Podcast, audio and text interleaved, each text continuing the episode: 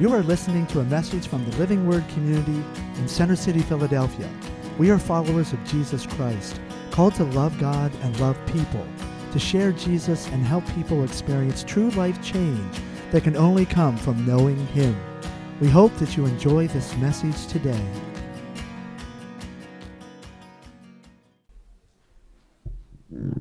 Well, actually, Ted, you said, Oh, you have a word. And I said, I don't think so.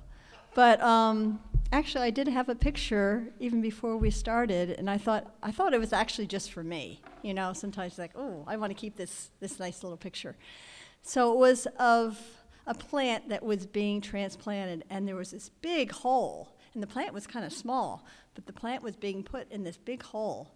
And I was like, hmm, I kind of feel like that's been with me because um, last fall I felt like the Lord leading me to substitute teach.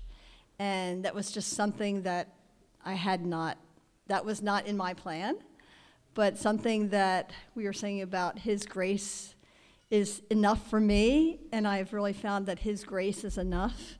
And just the different words that the people have brought.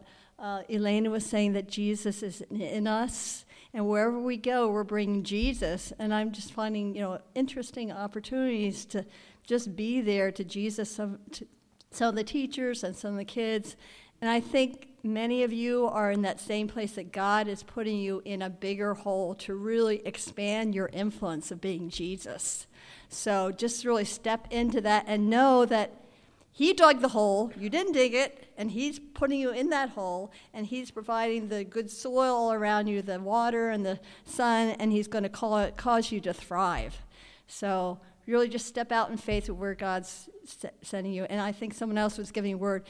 Who does God want you to be Jesus to?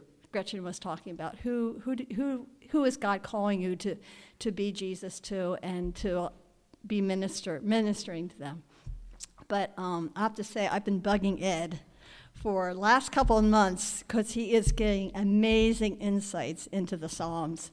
And I feel like, again, I feel like, oh, it's a, just a wonderful treasure that I've been really enjoying. So I'm, I'm excited that he's going to be sharing with you today.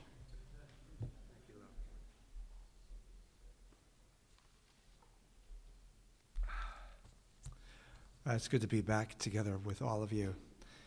Uh, we feel most at home here. We come down here all the time, worship and touching the Lord together. Um, yeah. Bonded our hearts together with you. Thank you for your faithfulness to us over the years, and we are just delighted to be together with you today. I'd like to open with Psalm 37.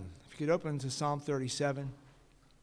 As Joan mentioned, that been uh, translating Psalms from Hebrew into Berber, the language that we've been speaking many, many, many years, and had the opportunity to, uh, to translate the Word of God so that Berbers could understand better for the first time the believers in where we used to live, among them for 31 years.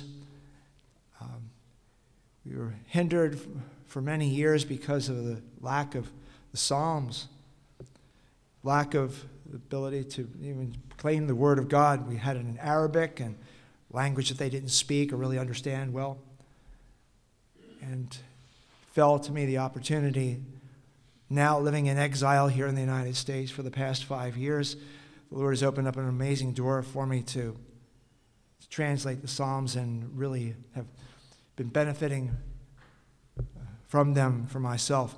When we first went to the field in 1985, I was an impatient young man. And now I'm an impatient old man. um, I can't wait to get back, at least for a, an extended visit to North Africa, because part of the translation process is checking with native speakers on the field. Um, and I can't really do that through Zoom. We enjoy, you know, getting together for prayer. And, and during this time of the corona situation, with all the restrictions, that we've been able to make the best of it because I don't have a secure connection. And besides, too, that we've learned for so many years when the culture of the, of the Berbers is that it's important to be face to face with them uh, and really get the input from them. Uh, to check the Psalms to make sure that the first draft of the Psalms that I've been translating, I'm up to Psalm 68 now, um, and making tremendous amount of progress. It's one of the greatest adventures of my life. But unless a check with the native speakers, no matter how long I've been speaking the language and considered to be one of the experts in it, is that I still don't have the sense of nuance that Berbers would have, and so I really need that. So I've been an impatient old man trying to get back and and not only am I translating the Psalms for the Berbers, but I'm translating and I'm finding that God is feeding me. He's feeding me, keeping me sane. Through the past couple of years, um, and the restraints and not being able to get back. And I want to share some of these insights with you from Psalm 37. Psalm 37. One of the um, stages we go through in the translation process, and I've been having, I've been blessed beyond belief with all the resources that have been made available to me. I've been kindly asking to a circle of translators with Wycliffe and with uh, SIL, and uh, I'm learning so much from people who are really, really good at this. Um, and so that I, uh, it keeps me humble, it keeps me excited. Um, and one of the stages in the process of translating is going directly from the Hebrew language which kind of rusty on from you know, Westminster Seminary many years ago and taking poetic analysis in Hebrew at that time. But that was in 1980. Um, so this, has been a street, steep learning curve for me to get back into it. But I um, had this wonderful resource of the different people that have really t- taken me under their wing, and I'm learning a lot from them. Um, and one of the stages in the process of the translation is doing a back translation after you go from Hebrew into Berber. Then I tr- translate it from Berber back into English to see if it, does this make sense. Sometimes I'll be uh, deep into a passage, I'll come back to it the next day and say, Who translated this? Because it makes no sense or whatever. So it's a good thing to keep revising and to keep trying to press ahead. Um, and I, come across amazing insights into it that have brought me deep into worship, deep into a connection with the Father. And I want to read uh, from Psalm 37, the back translation actually, of how the Hebrew reads uh, and to in a Berber context. So that the uh, any back translation into English is going to sound a little funny. It doesn't sound like the normal English that you would speak. It sounds a little bit more like well, when Yoda speaks to Luke. You know, uh, this is a, a, translation. This is, you know. So I want to give um, a, a, a reading of this. The Psalm of David, verse one in the back translation now. Read, read along with me and check and make sure that I haven't made any mistakes. Or, or, sometimes I'm having to do some things with the Hebrew and with the Berber so, to make it understandable to them so that it'll give it a little twist. Do not get upset because of those doing evil. Do not envy those doing bad, because suddenly they are cut like grass, wilted like tares. Lean on the Lord do good. Remain there in the land in security. If you draw sweetnesses from the Lord, He will give you whatever the heart wants. Allow the Lord to precede you on the way. Believe in Him. He will complete whatever He began. Just as the early light appears, He will cause your righteousness to appear. He will then cause your truth to appear like the daytime. Be silent before the Lord. Wait for him with patience. Do not get upset if someone succeeds in what he does, even though he overcomes all by deception. Do not let wrath overcome you. Push aside anger. Don't get mad or do evil at all. For those who do evil, they, they will be destroyed. As for those who wait for the Lord, the land will be theirs. Wait for a moment. Suddenly, the one doing evil is no more. Look well at his place. Behold, he is no longer there. As for the humble, the land will be theirs. They will rest in abundant peace. That's Act 1, Psalm 37. Most translators' notes say that this psalm doesn't really have very much of an outline, and pretty much they're right. But it's been forcing me as I've been called to a film project to film the Psalms, not only just for Berbers, but also when we film the Psalms, all 150 of them, to make it available to any language translation of Psalms in the world. And as I've been envisioning Psalms and writing screenplay for them and developing some musical ideas for the way that the sound should go in the background. It's giving me a new perspective on the Psalms. Now, some of the Psalms, the script is already written for you. It tells you right in the very beginning David is fleeing from Absalom for his life. And so that it gives you a context and gives you something to work with.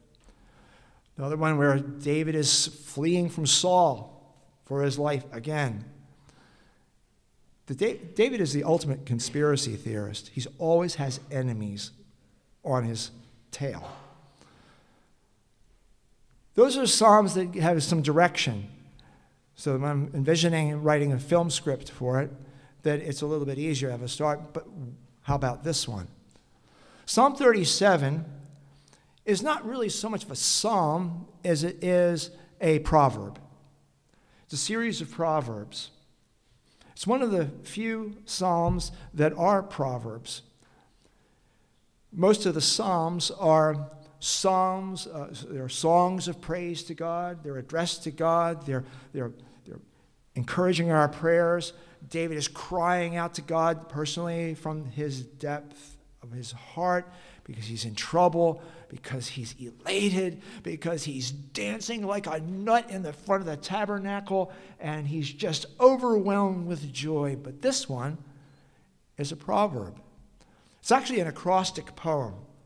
If you're familiar at all with poetry, uh, that the, an acrostic poem is a, so, is a poem that each line begins with the same letter of the alphabet. So that if the first verse here, do not get upset because of those doing evil, that has an alif in, um, in Hebrew, then, or A, then the next verse starts with B, and so that you have then all the way through. This shows some real artistry on the part of David, and I was wondering, Lord, how am I going to film this and it come to me? This is a proverb the, of, that I'm envisioning what I'm going to do this is, a, is David is an old man. It tells us later on uh, in the psalm that this is the case because he says, I was young and now I am old. And so we get an indication from there that Solomon is in his later years. Who's he speaking to? If it's a proverb, he's not saying to my son, because much, many of the proverbs that we know are addressed of a father speaking to a son. But here I'm envisioning that David, an old man, on his bed, he's got time to write and revise and work out a, an acrostic poem under the inspiration of the Holy Spirit after many, many years of experience, that he is taking Solomon, sitting, his teen son Solomon, who is at his bedside, that Solomon is listening to his father speak words of wisdom to him. I'm envisioning Solomon coming in. He's the prince, a crown prince, even though he's fourth in line. And later on, you're going to find out, too, when you read in the Old Testament, that there is contention for the throne after when David dies. Just before David dies, there's a, there's a crisis. Is Solomon going to assume the, assume the throne or not? And as I began to look at this psalm, this proverb, it's a proverb of sanity because Solomon is going to face, as a king, enraging situations that he can't fix. He's going to become angry at injustices that he can't fix. He's going to be enraged at enemies that he cannot take revenge on or deal with. David has learned this over the terrible and wonderful experiences that he's had in his life, and he's learned something from God that he wants to impart to his son Solomon because he's training a king.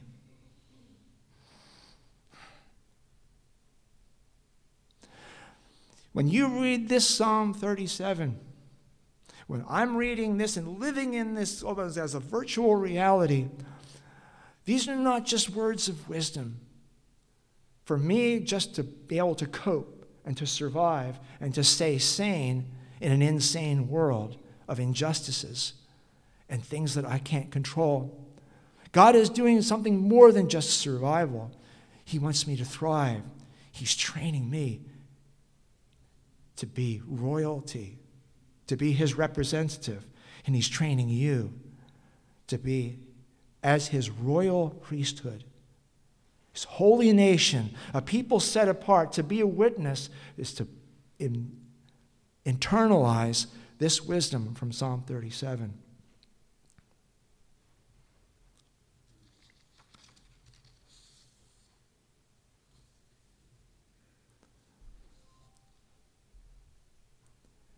Don't get upset with those doing evil.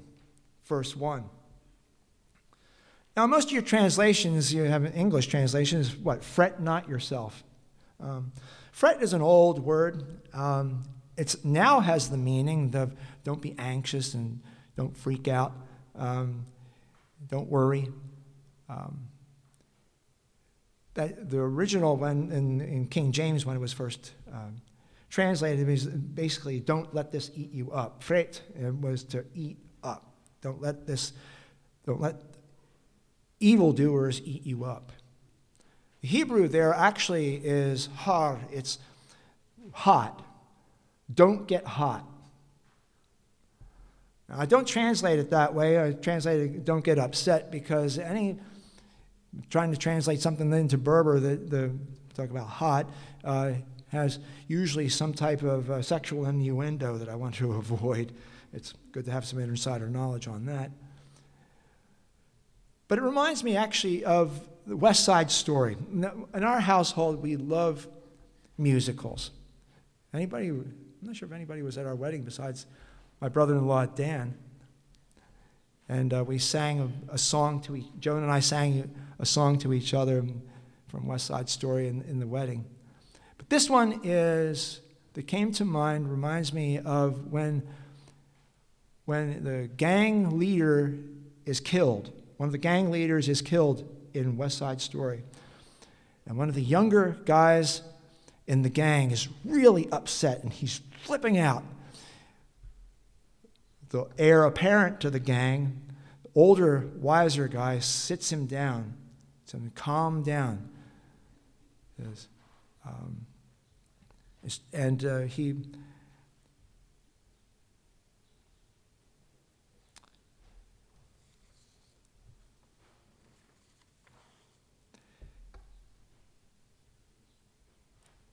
spaced out there a little bit.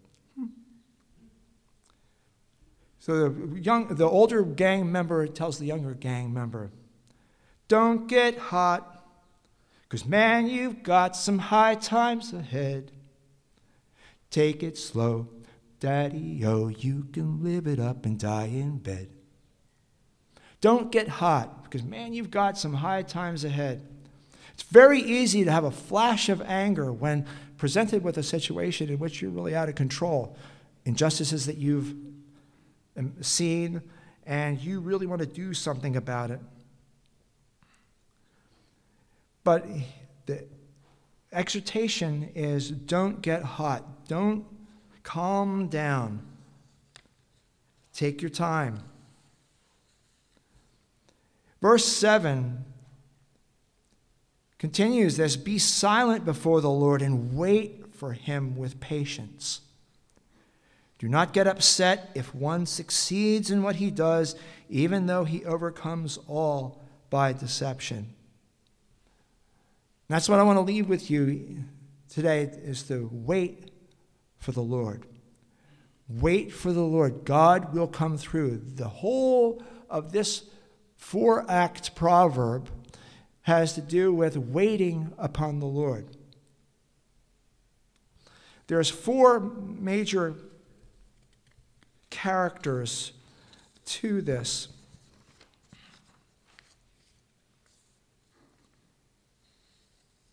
There are the wicked, the righteous, the commands, and then God who acts. There's four aspects that come over and over in this song cycle within this proverb the wicked, righteous, commands that are given, and God who acts. This can be a hard psalm for many of us as modern people to digest. First off, the idea that there's such a thing as wicked. Are really there the wicked? A lot of people kind of try to deny it. I was reading a, a theologian who was quoted saying, well, Jesus was calm, always was kind to people. Another theologian said, yeah, well, how'd that get him crucified? There are wicked people. It's hard for us to imagine sometimes that other people can be so mean and rotten when we wouldn't be that ourselves. We have to come to terms with the biblical worldview that there are the wicked. Also, that there is um, such a thing as the righteous. I'm not talking about the self righteous, I'm talking about the righteous. Righteous in the Hebrew is the idea of people with good hearts those who have an inclination to do what's right and have a heart for it. They might not be able to do it all the time and consistently. You can't, I can't. But their inclination is to have a good heart, whereas the wicked have an inclination of a heart to do things that are rotten mean and against God. There's commands that are given here. What are some of the commands here? Verse 3 Lean on the Lord, do good, remain there in the land in security. Verse 5 Allow the Lord to precede you on the way, believe in him, and he will complete. Be silent before the Lord. Don't get upset. Wait for him with patience. Don't let wrath overcome you. Push aside anger. Don't get mad. Those are commands. As modern people, we don't like to be told what to do. I don't like anybody telling me what to do. I'm going to figure it out myself. And then we've got God acting. Major theme the runs through the entire proverb, the entire psalm here, Psalm 37, is that God will act. If we wait upon him, God will act. The little voice speaks in the back of my head. Act? Are you kidding me? See what that guy got away with? Did you read that headline? Wicked people. Getting away with stuff. Why don't you act, God? And who are the wicked after all?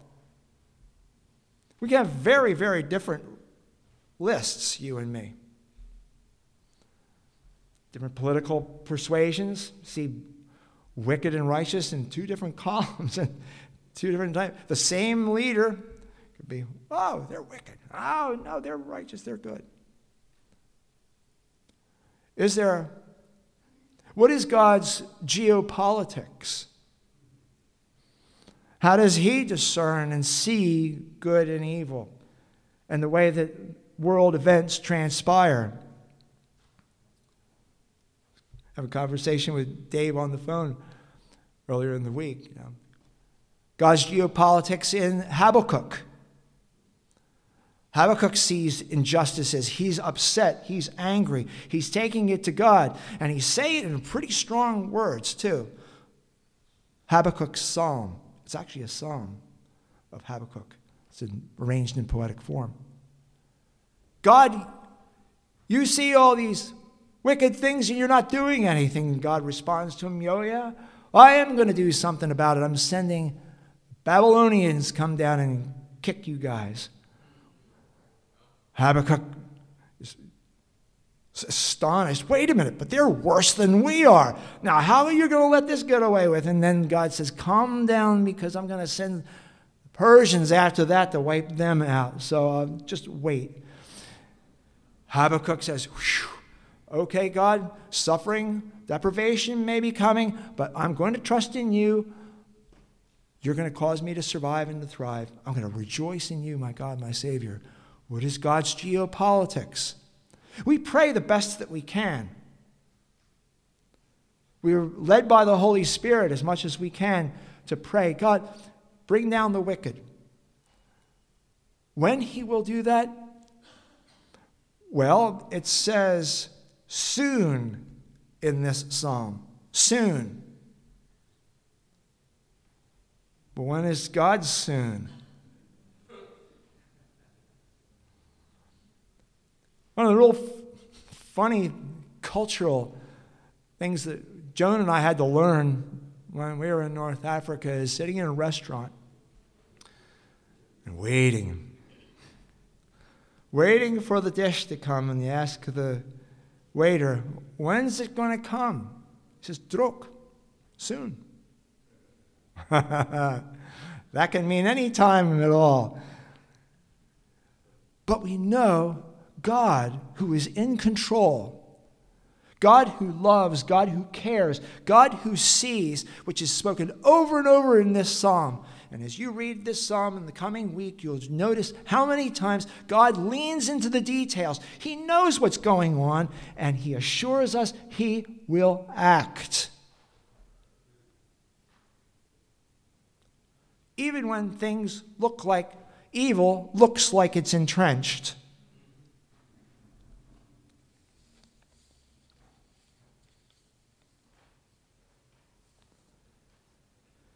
I'm going to read a little section in the, the, about evil entrenched. Let me go here.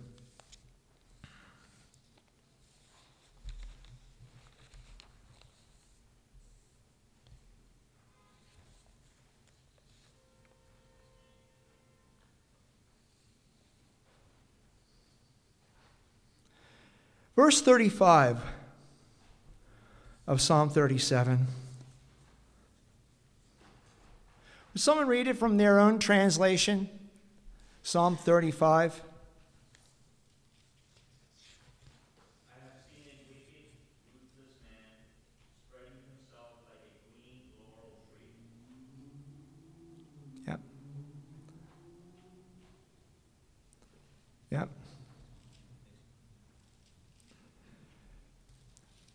In a little while he passed, though. Behold, he did not remain there. This is one of the great joys I have of discovery. Now, most in, in, uh, in, a translator's handbook that I have that everybody uses, the United Bible Society's handbook, is the and and in the ESV it says the meaning, the, the identity of this tree is unknown. Maybe you have a note like that. Sometimes the translators are honest and they say the meaning of the Hebrew is uncertain.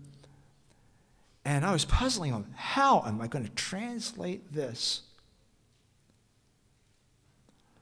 I translated it as I saw one doing evil. He was strong. He had mercy on no one. He grew like a green tuya tree. The Hebrew there is really strange because the Hebrew word there is I saw who was a, a naked, greening, growing. Now, the translations you have there are spreading laurel tree. So how can something be naked and. So I realized that the Hebrew root is almost identical to the Arabic name of a tree that grows in our area. It's the arar tree. The Berbers know it as azuka. Our kids know it as the Christmas tree. That's our Christmas tree. I suddenly realized what, the tree's identity was because the ara, ara is the ara in um, Arabic and in Hebrew. It means to be naked, but it's the, it's not the, it's not a descriptor. It's not an, an adjective. It's the actual, it's the place where that tree grows. It grows in a dry, desiccated, semi arid place, just where the, the Christmas tree that we would go and get every year from a valley leading up to a Berber village that we went to visit, we found this valley filled with these small cypress trees that looked like Christmas trees. And so we went out, and every year we would cut down a small section of a tree and bring it home and decorate it in our house. It's known as tuya wood. It's tetra- tetraclinus, it's the Latin, um, and it only grows in sections of North Africa and in the Middle East. It's called tuya wood because it's a Greek word meaning sacrifice. Is because the paneling of the temple in Jerusalem was paneled with this aromatic cedar. An aromatic cedar that was cut from the root of this Christmas tree. And this is it. It's really, really hard. Now, I'm a tree hugger and ecology guy from a long time ago, and so that I would never cut down anything in the wild that wouldn't grow back, but this particular type of tree, shaped like a Christmas tree with these needles, and it grows among fossils and cacti in this arroyo. They call it arroyo in, uh, in Espanol. See, the a wadi um, arroyo is a uh, where it's along a stream bed that is dry most of the year, except for um, rain that comes in the rainy season to bring rain to this particular tree to allow it to grow. But this tree, this tree, this Christmas tree that we have, this tuya tree, is a unique type of tree because you can do copsing with it. That means you can cut it off, cut off a section of it, and it'll grow back. Not very many trees do that, but this one does. So every year we go back and we would see, oh, last year's tree where we cut, it was already growing back. Four years later, it was back up to its six foot height again. Grows slowly, but it was great the tuya tree, now we did it in a sustainable way. The, it's not sustainable the way that uh, the Berber uh, um, craftsmen dig out this root. Now, where am I going with all this? Why am I telling you about this besides, you know, Ed is nerdy and he does this type of stuff with language? Is this wood is really, really hard. The roots of this tuya tree Christmas tree are almost impossible to pull out of the ground.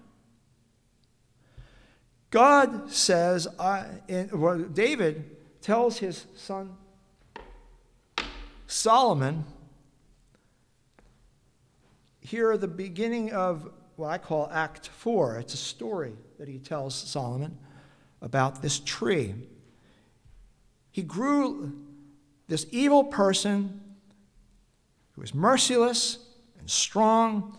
It looked like he was entrenched. But then I went back and he was gone. Throughout the Middle East, dictators fall. Everything in the society had their name emblazoned on it, their statue. on the stamps, on the money. They dominated all of life, and it looked like they were reigning for 40, 45 years, and it didn't look like there would ever, ever be any change. The same oppression year after year, totalitarian rule, and the people would groan. But, David tells Solomon, one day I went back and it was gone, pulled up by the roots. The Lord pulls up by the roots those who are wicked.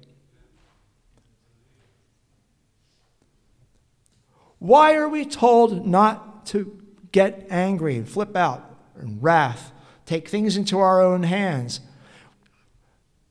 We have to have hope that God, who loves justice, as it tells us in this psalm, God who loves justice will come through one day. Very few times in the scripture does it ever say that God laughs. I believe God is a humorous God. I just laugh with joy. But the laughter that he has here is a laughter of derision. He knows, God sees, and God knows and has foreseen that the wicked will be uprooted one day. That there will be, in the words, uh, in the part that we read, the verse 11, as for the humble, the land will be theirs. taken away from them, rights taken away from them, means of living taken away from them, but the land will be restored to them. And they will rest in abundant shalom. Abundant shalom, abundant peace. Now, biblical peace is not the same thing as, well, peace that's talked about in most circles in modern times. Peace is normally thought of as play nice children. When the children, it's really nice when your grandchildren are at peace. They're playing nicely with each other and they're not hitting each other. And it's nice when they stop fighting. God's shalom, though, the peace that He brings, this abundant peace, is a shalom of making things right again, making things the way that they ought to be, the, making the creation and the restoring it to the place where God originally intended and, purposed for it to be. It's back to normal. It's back to the way God intended it to be. Shalom.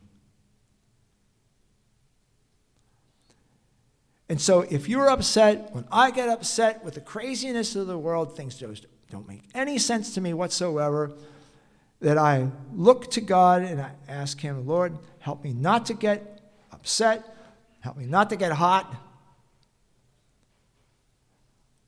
Bring again to me awareness that you are going to make things right, that you will accomplish your purpose yet.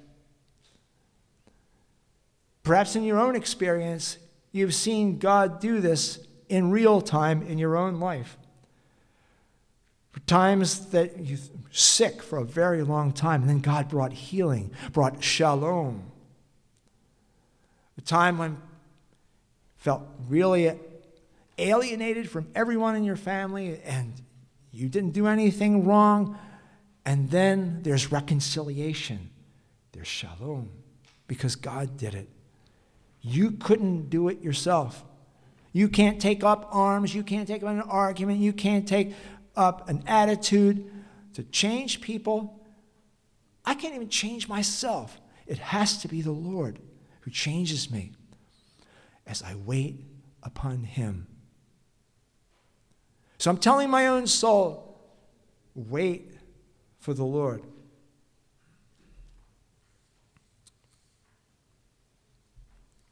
In verse 4,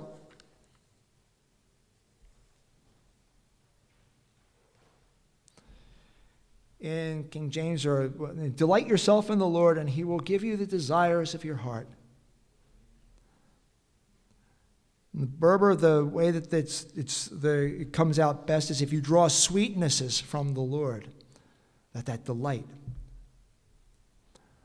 When you uh, enjoy abundant shalom, as it says in verse 11, it's that sense of delight, that sense of at oneness with what God has intended.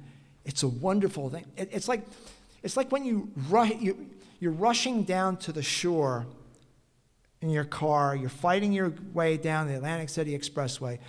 You get to the beach, you set up your chair. There's been difficulties getting there, bumper to bumper traffic, but then you're on the beach and then you're, ah. That's actually the way that the Hebrew reads, is that this, and you shall have whole bar of shalom. It's that your joy, abundant peace, this ah sense, and it's going to come. You may be in real real difficulties right now.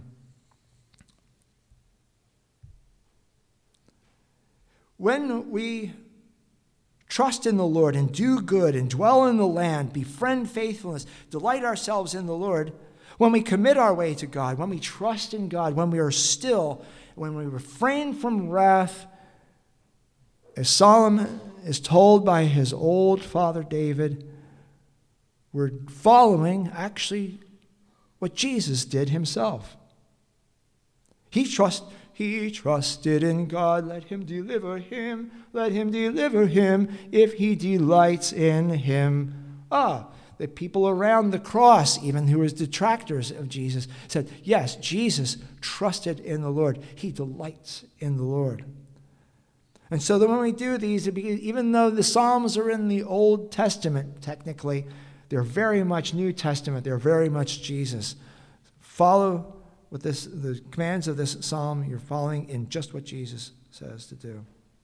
We're told also in the New Testament, and I'll close with this, to when you get together, speak to one another in psalms, hymns, and spiritual songs. Sing a new song to the Lord. Maybe you're familiar with this old uh, tune to, uh, from verse 4. If you know it, sing it along with me. Delight yourself in the Lord. Delight yourself in the Lord, and He will give you the desires of your heart. Delight yourself in the Lord. Delight yourself in the Lord, and He will give you the desires of your heart. We're so told to sing a new song to the Lord. And even though we can be stirred up inside, when we sing to the Lord, He calms us down. He gives us shalom. The second verse I've just written from verse 7, an adaptation, is wait, wait for the Lord.